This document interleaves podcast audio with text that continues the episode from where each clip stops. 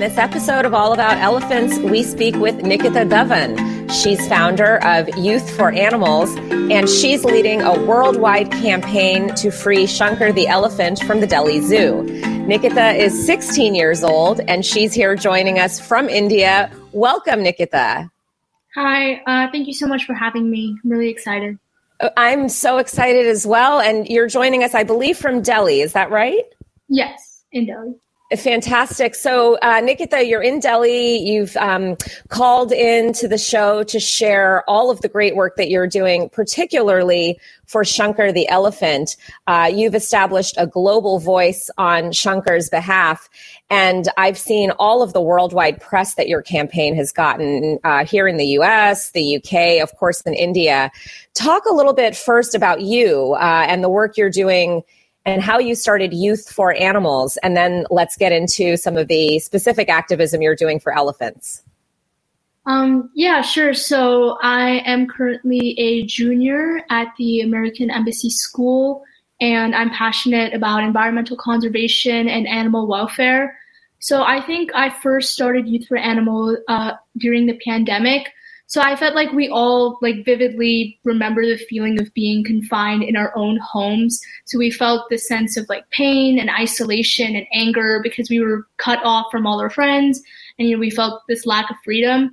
And I had a realization on that captive animals go through the same thing for their entire lives. And it wasn't for like our, it wasn't for their safety like it was for us, but it was rather for our entertainment. So we started Youth for Animals based on an anti-captivity aspect, and we had actually started a petition, a World Without Zoos, um, but slowly we started to broaden our vision uh, for, you know, more anti-cruelty and anti-animal abuse. And I think we started by recruiting a few volunteers and advisors. I think currently we have seven permanent volunteers, but we have a lot of like uh, younger people who keep coming and going. And we have three advisory board members. So it's really great to get their mentorship. And um, so we started mostly as like a social media campaign. Uh, we would just like post stuff, raise awareness. And I think uh, Shankar's project was the first activism-based campaign. So it was really cool to explore that part of um, this field as well. Yeah, so what you've shared is activism. You've talked about social media. You've talked about what it sounds like a very grassroots effort uh, to give voice to captive animals in zoos. And I definitely want to talk to you about the World Without Zoos campaign as well. You've got a lot going on, and, and your website, uh, youth for animals dot org. I'm going to mention that a few times throughout for our listeners, youth for animals, all one word, dot org. Uh, you have artwork, poetry, uh, faces of some of your ambassadors and volunteers. So uh, I think we're off to a great start just hearing and setting the stage about your work. But uh, you took us back to COVID and the beginning of COVID, mm-hmm. Nikita, as the start of understanding psychologically what these animals are going through uh, for our entertainment, for human entertainment. Let's talk about Shankar and his journey and how you came about uh, giving his story a voice. Yeah, sure. So I first, uh, just a bit of a backstory, I became interested in elephants when I did an internship with World Animal Protection. So I was doing research and reading articles about the ill treatment of elephants in India. And I remember coming across a few processes like the crush, which is used to break the elephant spirit. And I thought it was very ironic how in India we're always, you know, praising and Um, adoring elephants as these cultural symbols, yet our words are not reflecting our actions because re- in reality, behind the scenes, it's not what it looks like. And a lot of people are not aware of the um, conditions they are they go through, especially in like religious festivals or in zoos. So that's when I became like immersed in the treatment of captive elephants in India. And I think uh, one of the things I wanted to mention was just how fascinated I was by elephants. Um, I found that they were very intelligent and sentient beings, which I never realized myself. And, you know, they're very similar to us, actually. You know, they grieve uh, people, well, we grieve elephants, just like we grieve people. They're incredibly social animals. They bond with each other and form lifelong friendshict. And uh, they're very intellect- intellectually complex. And I just became really interested in that field. So um, specifically for Shankar, I had come across a two thousand nine uh, legislation by the Central Zoo Authority, whiwhich is um, a central like authority controlling all the zoos in India. And it was basically banning the exhibition on elephants in zoos. And it had not been revoked, so I thought it was weird. We have three elephants in the Delhi Zoo itself. Mm. So we found that clear violation in the law, and then we went after it. So when I visited the Delhi Zoo and saw Shankar's solitary state, I think that was just a terrible moment. I was so saddened by his condition. I saw that he had clear signs of distress and loneliness, and he had um, stereotypic or uh, behavior where he was repetitively moving from side to side and his head was bobbing. And I remember the people around me were like dancing out. They thought he was dancing out of happiness. Mm-hmm. There was a clear disconnect in what people thought was happening and his actual distress. And some other things about Shankar is that he is an elephant. He came into India when he was two years old as a diplomatic gift from Zimbabwe. And he had a mate called Bombay, but uh, she unfortunately passed away in the um, two thousand two, two thousand five. And so he has been solitary ever since, and he is chained for around seventeen hours a day. He has not even an acre of space to walk around when elephants need like fifty kilometers. They usually walk fifty kilometers in the wild. His diet is not a natural diet. He doesn't have the natural vegetation he needs. There are no natural bodies of water. It's just like a shallow pool, and um, it's not what an elephant needs. And um, yeah, and also there's a railroad right around his enclosure, and that's very harmful since elephants have very sensitive ears. People are clapping. He's under a lot of distress. So those are uh, a couple of things that struck me about Shankar's condition specific. And also he was an African elephant. And um, he was alone when elephants need a mate. And the reason they hadn't put Shankar with the Asian elephants is because they're different species, so they're not going to mix. Um, mm-hmm. And there are only two African elephants in India, so obviously there was a problem, and keeping him in the zoo wasn't going to solve anything. Yeah, wow. So as a diplomatic gift, uh, Shankar made his way from Africa, from the wild, into the Delhi Zoo. And now over the twenty-four plus years of captivity, uh, his conditions sound like they were bad to start and are continuing to just get worse um, with the loss of his mate and, of course, continued isolation. And even those details, Nikita, that you offered to our listeners about the railroad nearby, uh, the lack of water, those are really significant details to the livelihood of Shankar and all elephants who shouldn't be in zoos and captivity. Can you talk a little bit about the appeal that you are making through the petitions, through the um, points you've listed for the National Zoological Park? How are you influencing change?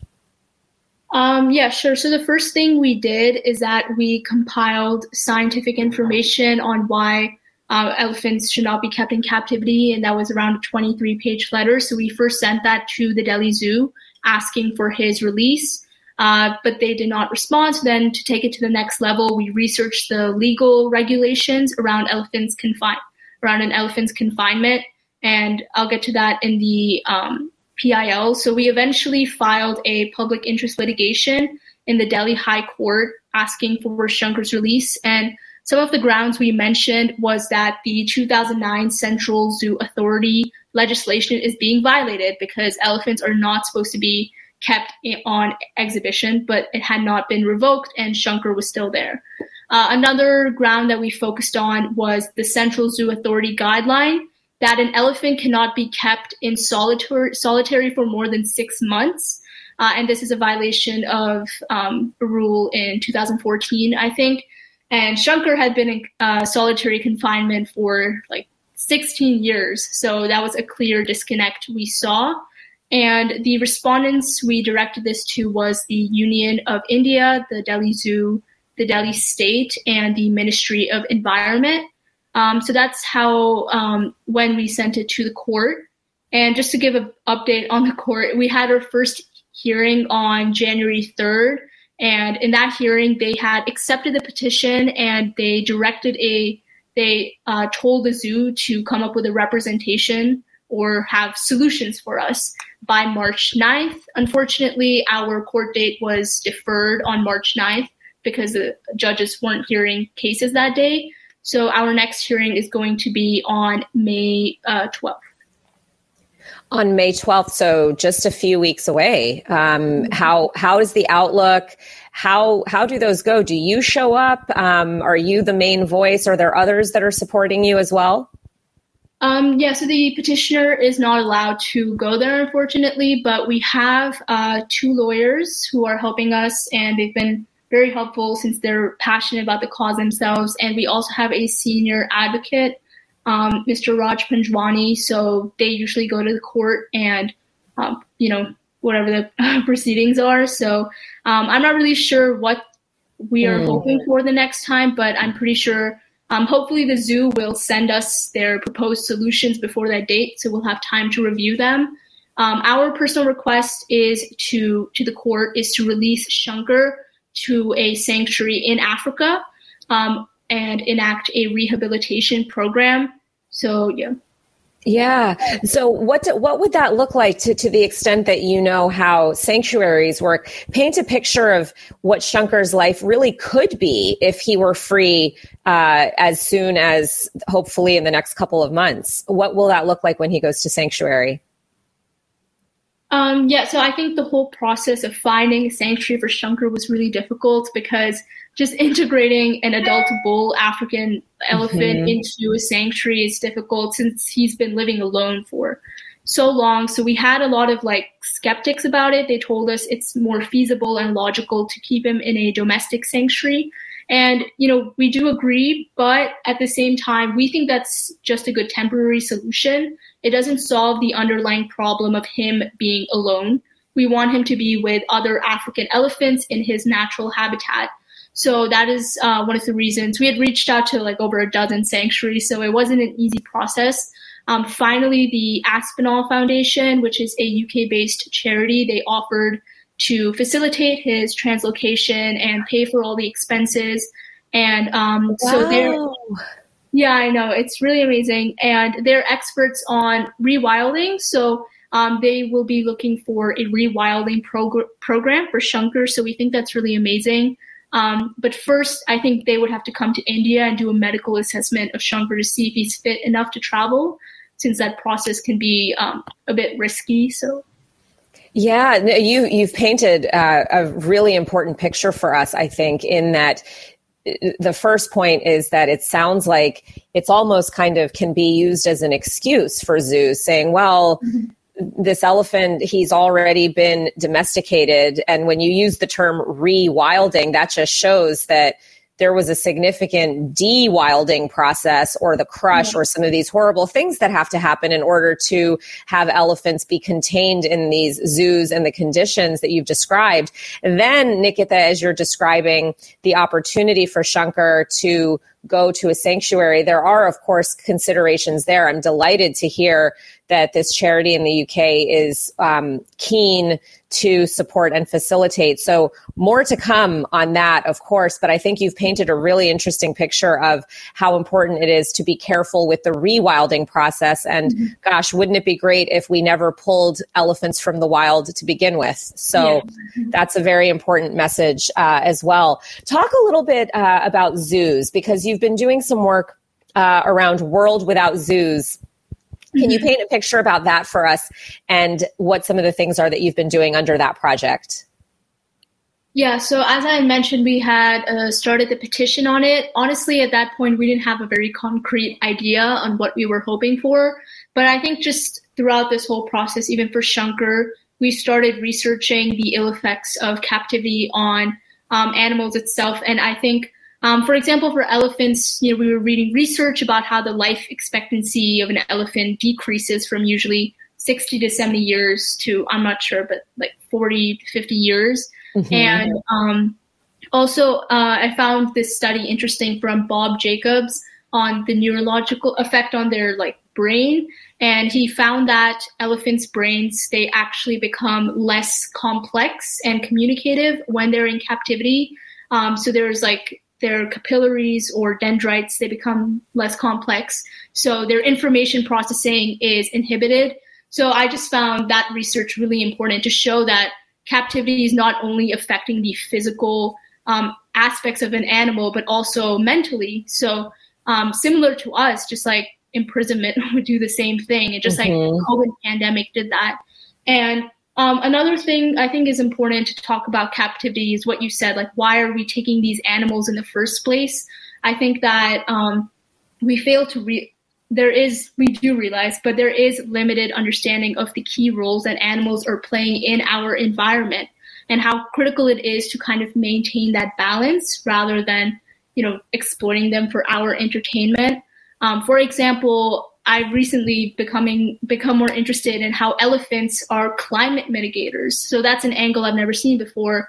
But, you know, they're keystone species and they're really important in um, sort of thinning out the understory of a forest. And that um, that decreases competition for the larger trees, allowing them to grow and form more like lush vegetation. And they are they have greater biomass and greater wood density, and this allows for the greater absorption of carbon. So it's increasing the potential for the forest to be a carbon sink.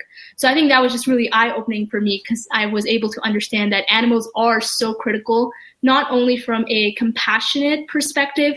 We shouldn't just say, oh, like, it's just, we should not keep them in captivity because, you know, animal against animal cruelty, obviously that's one aspect, but also they're important to our future and our sustainability. So mm-hmm. if you could see, you know, one of the things when we do this over radio, we can't see each other's facial expressions, but my my face is nodding, my head is nodding mm-hmm. in acknowledgement as you're describing what elephants, as one example of, of all animals, um, but elephants in particular being a keystone species, as you said, mm-hmm. how they contribute to the ecological uh health of whatever ecosystem that they're in, and those effects are far-reaching. I think when you talk about climate change, Nikita, it was just one additional example of why we need to be very, very careful and compassionate with animals. Mm-hmm. And you've added now another dimension. So there's the compassion piece, there's the human aspect of us understanding hopefully what it's like to be in confinement and extending that to animals to try to pull them out of confinement and not put them in zoos in the first place. There's the climate aspect. There's sometimes the health aspect. So a lot of this goes to influence. And I'm very conscious of looking at my notes and reminding myself that you're a sixteen-year-old. You started Youth for Animals two years ago when you were an early teenager.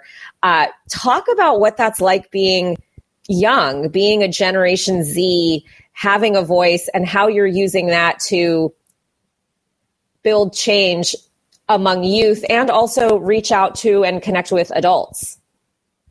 Yeah, I think that um, one of the greatest challenges of being young is establishing credibility, because we found it was um, difficult to build that, to, you know, connect with animal experts and mentors, because, you know, whenever I communicate with someone, I'd always just hear, it's not possible. It's a very idealistic view. Um, it's a good, like, um, it's a good initiative, but it's not actually going to work practically. So I think one of the things I did to overcome that was doing scientific research or just um, working with the lawyers to compile that information, because in reality, that's what's tangibly going to create an outcome. And I think that was a really important step for me in the whole activist journey. Um, but I also want to acknowledge that for the youth, it's very important, um, our presence on social media. That's one of the things that we are really good at. And I think that is so important. So uh, personally for us, we started building our presence on social media like Instagram and Twitter. And we would require, you know, constant updates and engagements. And one of the things I learned is that we need to emotionally involve the community in your cause. It's not just about having numbers on your petition. It's about actually, you know, you want other people to contribute their skills and their thinking and um, to our platform, because that's what we're focused on. We want to empower and amplify the voice of other people. So that's when we had started doing like the poems, the tweets, the art. We had started the campaign, um, hashtag art for Shankar, where people drew their interpretations of Shankar's confinement, and made a Diwali campaign where, you know, kids lit a diya for Shankar. So I think just those little steps, they made a really large difference in raising awareness about him. And I think that's really important in um, one of the ways to establish establish credibility. And just for the um, connecting with other organizations, I remember that I had con- contacted um, Doctor Marianne Garay, and she had offered a support letter for our campaign. And at the time, I didn't even know what a support letter was, but I just said yes. And um, so it sort of sort of was like a chain reaction, because I would just go, you know, organization to organization being like, hey, we have a support letter from all these things. Can you contribute one? So slowly we started to build uh, more of a network. So we got, you know, some support from a organization called FIAPO, the Federation of Indian Animal Protection Organization, the Pro Elephant, Pro Elephant Network, uh, Blue Cross India. So it was just really nice to have support like that.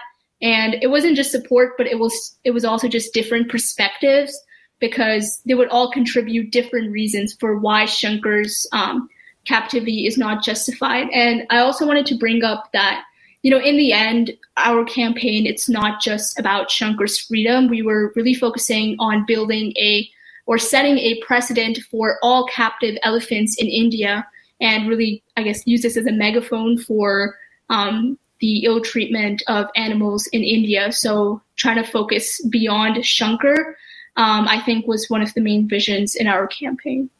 Yeah. And I, my understanding is you focused on Shankar because you live in Delhi. Uh, that's a very accessible there. It's, it, I believe there's also another Rambo is another elephant um, in another part of India. Is there any update you can give us on Rambo, or how your efforts are extending to just an India wide awareness of not having elephants and holding them in captivity? Um, yeah, so for Rambo, I had, I had actually gone to Mysore to visit him, and oh.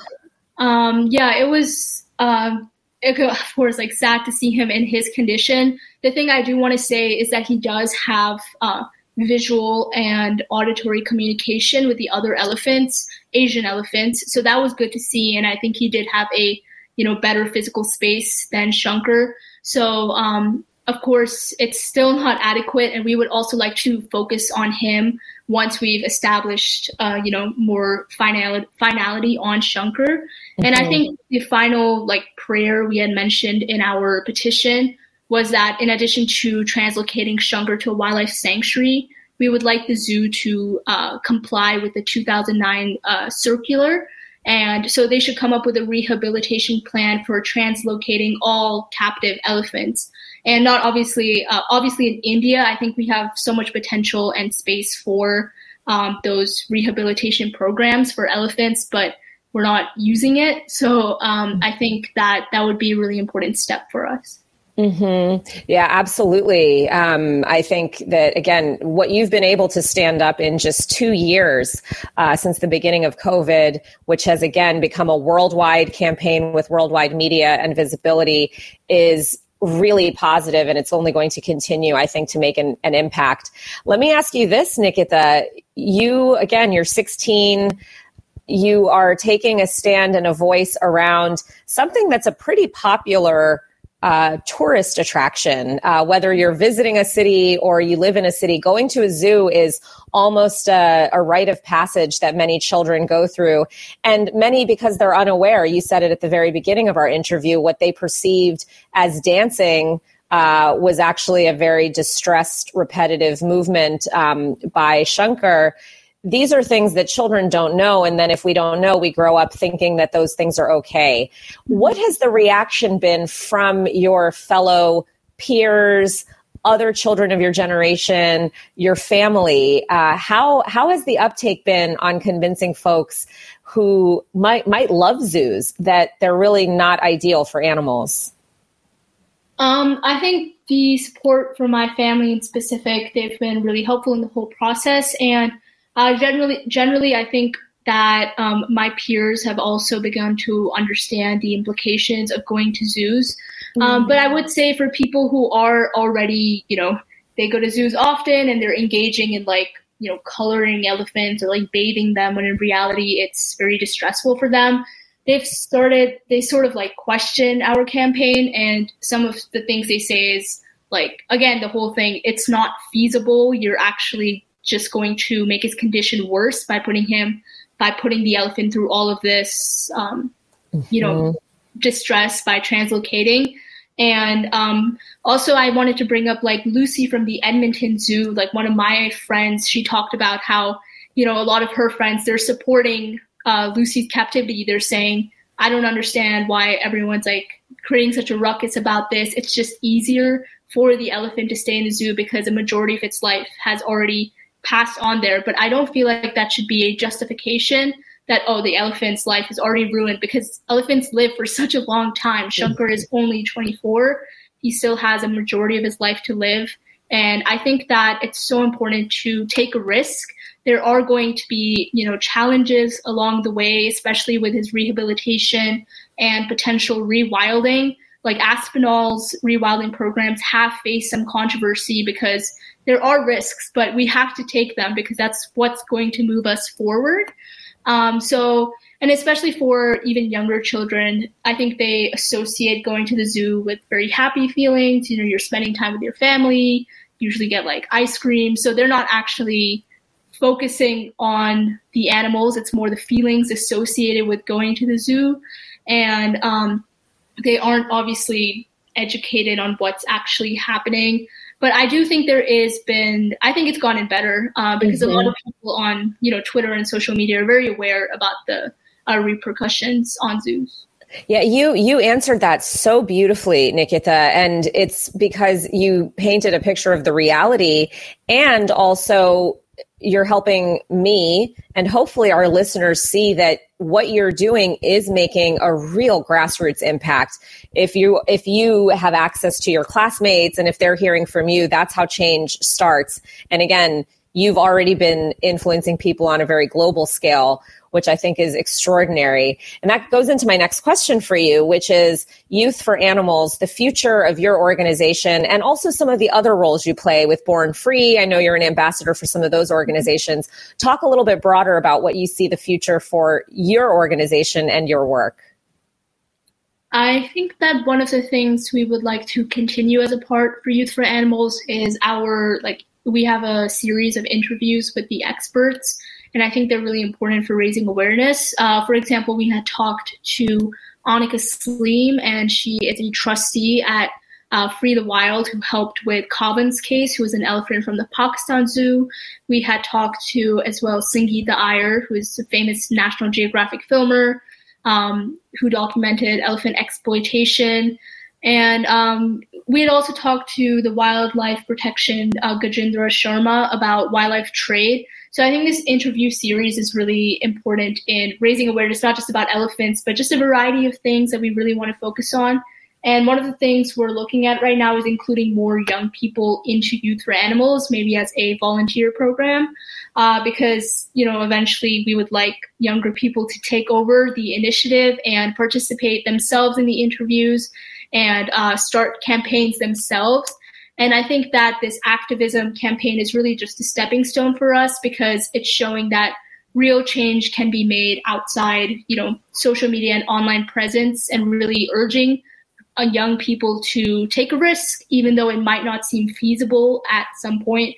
You know, you have to take that step forward in order to make a change. And as for Born Free, um, yeah, I think their work is uh, amazing. I really uh, identify with their ethos, and I'm still, you know, thinking of projects I could do with them. And um, one of the things that I am doing right now is um, I'm organizing a webinar, which is actually tomorrow. Um, and this is talking about the role that animals play in mitigating climate change. So we have a couple of like animal, I guess, scientists on that. So I'm really excited about that. That's why I talked about the role of elephants. I think this is a new angle that we should really focus on, and that I would like to project as well. Um, and sorry, another thing as well. Um, mm-hmm. I was also interested in um, this whole idea of environmental ethics, right? This is something I might want to do um, when I go to college as well. So like analyzing the moral relationship Uh, between us and the environment, because I think we have a very anthropocentric view where, you know, humans are the center of the universe and animals and nature are considered like things, property. Um, I think they're considered, you know, things or property under the law as well. So I think that in reality, animals and nature are like co uh, cohabitators of our planet. So um, there's this new idea that they deserve rights and equal consideration, as Peter Singer puts in his uh, book, Animal uh, Liberation. So I think this whole idea of like rights and personhood for animals is very interesting. Uh, like there's a case in the New York Bronx Zoo for Happy the elephant.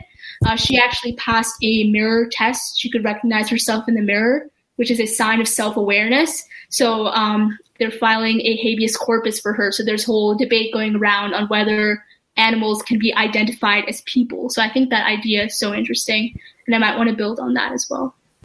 Yeah, and what you've and you've touched on so many things. You mentioned Kavan, and that's a he is a wonderful example of a risk, but forward movement. And my understanding is he's thriving, uh, even if folks would have previously said, "Oh no, he should stay where he is." Don't rock. Actually, he he seems to be thriving in his new jungle uh, habitat. Um, equally, you also mentioned quite a few things about the ethos of some of the organizations you work with, and I love the angle you're taking about climate and the environment. I think that that is something that probably resonates with a lot of people. And of course, a whole generation and a movement. And of course, we're we're recording this just a few days after Earth Day. So that is also top of mind. So best of luck on your panel. I think that's a really enterprisingly um, smart way to position this issue as well for, for people. And also when you talk, Nikita, about what you want to study around the interconnectedness of the environment and humans and animals, I think that's a really... that has a lot of possibility for how we look at things. You know, it, it struck me as you were talking, because I think we we as humans can only perceive through our five senses, and mm-hmm. animals have very different senses that they use that are not accessible to us. So elephants, you know, can detect through their feet sounds from miles and miles and miles away uh, and communicate with mm-hmm. other elephants in the wild. I mean, those are remarkable things that humans don't even have access to that we can really tap into. So kudos to you for all of the things you're planning um, for yourself and how you want to study and contribute back. I want to ask you um, about the the things that our listeners can do. So youth for animals dot org, that's your website. You've mentioned social media a few times. You've also mentioned people lending their skills and talents. What is the the thing that our listeners can do to support you right now in the immediate, or share a message to get other people on board? Um, I think the immediate action is to sign our petition, and they could share it on social media. And yeah, just sharing our posts on social media. They could contact us if they have anything they would like to contribute. Um, we're very open to like posting like stories or contributing and collaborating with people. And um, yeah, I mean, I guess just talking about the issue itself is very important. Um, and doing research on it, you know, educating yourself on what you can do. I think it is a bit difficult to see, like, how can I help? But I think just social media is a great way. Anyone can contribute because a lot of people mm-hmm. have access to it. Yeah. And I think, again, I mean, I go back to your website where all of those social channels are linked, youth for animals dot org. And that just being on your website is quite inspiring, Nikita, because you get to see the faces of you, your co-founders, some of the other volunteers, you get to see art. So if you're a listener and you don't know exactly how to help, absolutely sign the petition and share. Those are really simple, straightforward, but if really impactful ways you can make a difference. And I would say to our listeners, get inspired by what's on the website. You know, if you have children, they can create art. They can contribute in ways that might also speak to what Nikita has been saying throughout her interview with us, which is there's lots of ways for the humans and the psyche of us as humans to be able to get emotionally connected and invested to help Shankar and also all the elephants um, from captivity. So art, poetry, lending your voice. I think there's lots of ways our listeners can help. Um, Nikita, you have talked a little bit about college. Again, I'm going to say it one more time. You're sixteen years old, and it's remarkable what you've been able to stand up in a few short years. Can you talk a little bit um, to close this out, if there's anything else that I haven't asked you that you want to be sure that you share? And if not, or at least at the end of that commentary, if you could also share what gives you hope. Um. Um, no, I think, yeah, I think you've covered all of it. And um, I think this platform is really great that we can talk about these issues. Um, I think something I just wanted to mention is the like importance of resilience in this whole process, because I think it can get a bit demotivating and daunting at some points. But I think just moving past it and just knowing that knowing your end goal is very helpful. And I think that one of the things that brings me hope is just seeing how involved everyone my age is in so many things in the environmental field or any other fields. People are very, very passionate about what they're doing. I think the main um, step we need to take right now is just to amplify their voices and um, give them a bit more motivation that what they're saying is relevant. Um, because, you know, my one of the other goals I have with this campaign is to create a ripple effect, right? I want my project to inspire someone else, someone younger, someone else to take that step. Because eventually, when I when I first saw Shankar, I thought, why can't a bigger other organization take it, take up this case? Like, I could just tell them and they can do it. They would make more of an impact. But in but no one had done that. It had been sixteen years. So I decided that I needed to take that. So I really hope that uh, by listening to this and all the other amazing things that the youth are doing, uh, people can be inspired to um, take up their cases. And it doesn't even matter if it's small. I mean, I started out with just one elephant in one zoo, and it's made, you know, it's starting to make a larger impact. So I think if you just start small, you can start local, and it would just create a ripple effect for everyone. So I think that's just something that I wanted to mention. That's a that's an outstanding, outstanding call to action for some of us Gen Xers or boomers. If, if uh, those of us not Gen Z are listening, it's not too late for us um, to also lend our voices and support, because if Nikita is, as a sixteen-year-old, already thinking about the next generation and the legacy that her generation is able to leave, that's something that we can all contribute to.